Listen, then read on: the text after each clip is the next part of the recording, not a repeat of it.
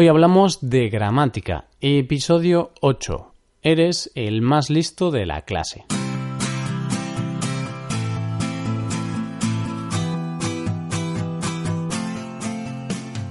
Bienvenido a Hoy Hablamos de Gramática, el podcast para aprender gramática del español cada semana.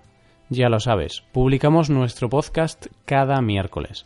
Puedes escucharlo en iTunes, en Android o en nuestra página web. En nuestra web tienes disponible la transcripción completa de este episodio, un resumen del tema gramatical de hoy y varios ejercicios con soluciones para practicar la gramática que veremos hoy. Todo esto está disponible solo para suscriptores premium. Hazte suscriptor premium en hoyhablamos.com. Ya estamos a miércoles, así que es tiempo de gramática. Como la semana pasada hablamos de la comparación, hablamos del grado comparativo, usado para comparar dos cosas, en este episodio vamos a hablar del grado superlativo, que se usa para mostrar la superioridad o inferioridad de algo o alguien dentro de un grupo o simplemente sirve para destacar las cualidades de algo o alguien. Hoy hablamos de gramática, hoy hablamos del superlativo.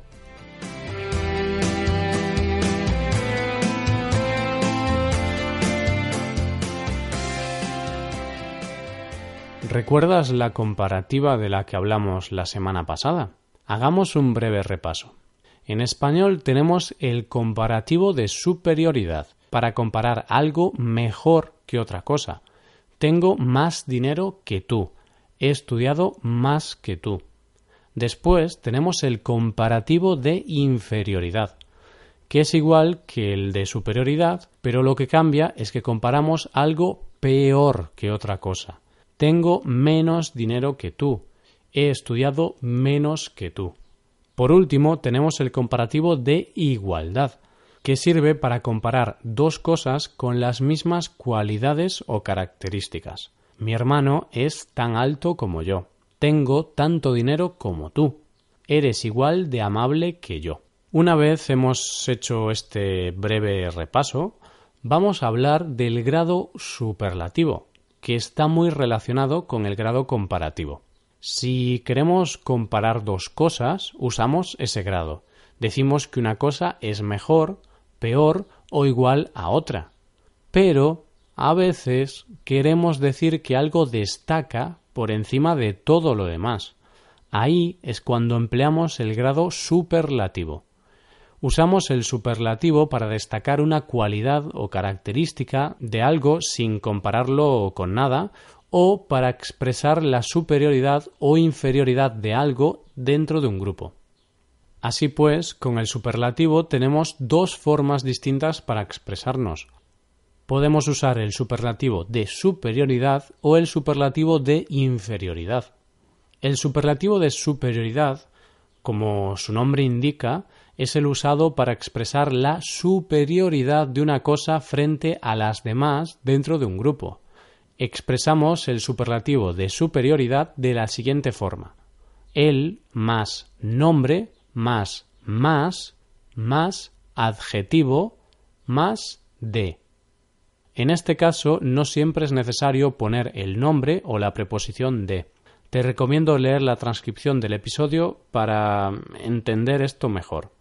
Laura es la más alegre de la clase. Su padre es el más trabajador de la empresa. Mi madre es la madre más amable del mundo. Fran es el más guapo. Bien, eso ha sido todo sobre el superlativo de superioridad. Hablemos ahora del superlativo de inferioridad. El superlativo de inferioridad, como su nombre indica, es el usado para expresar la inferioridad de una cosa frente a las demás dentro de un grupo. Expresamos el superlativo de inferioridad de la siguiente forma el más nombre más menos más adjetivo más de. En este caso no siempre es necesario poner el nombre o la preposición de. Te recomiendo leer la transcripción del episodio para ver esta construcción más claramente. Laura es la menos alegre de la clase. Su padre es el menos trabajador de la empresa. Mi madre es la madre menos amable del mundo. Fran es el menos guapo. Perfecto. Ya hemos visto el superlativo de superioridad y el de inferioridad. ¿Ya está todo? Pues no. Esos superlativos que hemos visto son los llamados relativos. Los superlativos relativos son los que se usan para expresar la superioridad o inferioridad de algo comparándolo dentro de un grupo.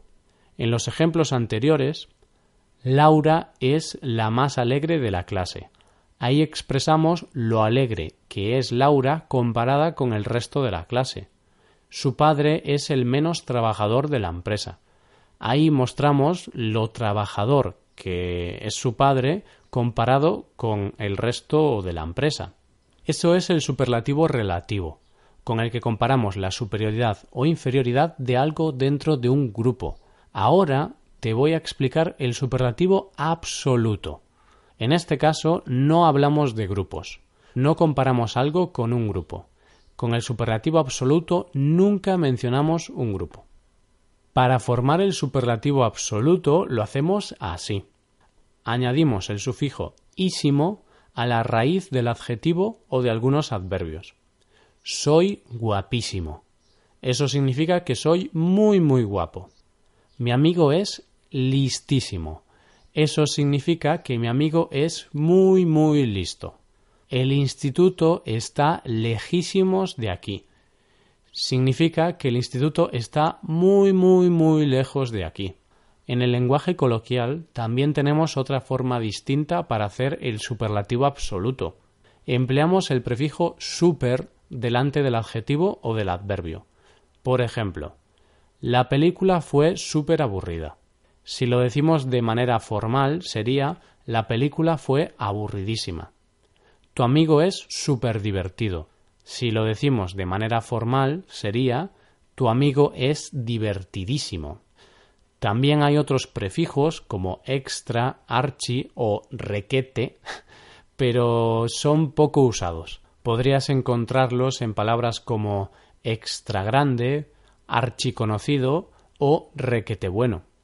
Por último, antes de finalizar, vamos a hablar de los superlativos absolutos y irregulares. Sí, lo sé. Qué aburrido es el español, siempre con irregularidades. Pero ya lo sabes, el español es así y hay que quererlo. Bien, no todos los superlativos absolutos se forman con el sufijo ísimo. Algunos se forman con palabras totalmente distintas y otros utilizan distintos sufijos. Por ejemplo, bonito, precioso. Joven, jovencísimo. Pobre, pobrísimo o paupérrimo, fuerte, fuertísimo o fortísimo, amable, amabilísimo, valiente, valentísimo. Pero bueno, esto mm, no es tan importante porque pocas veces tendrás que usarlo, así que no te preocupes por estas irregularidades. Y esto es todo por hoy. Espero que tengas claro cómo hacemos el superlativo en español. Si no entiendes algo o si tienes alguna pregunta, puedes utilizar el soporte premium por ser suscriptor premium para que respondamos todas tus dudas y te aclaremos cualquier problema que tengas. Por último, para aprender bien el superlativo, te recomiendo hacer los ejercicios con soluciones que están disponibles en nuestra web. Para acceder a esos ejercicios tienes que ser suscriptor premium.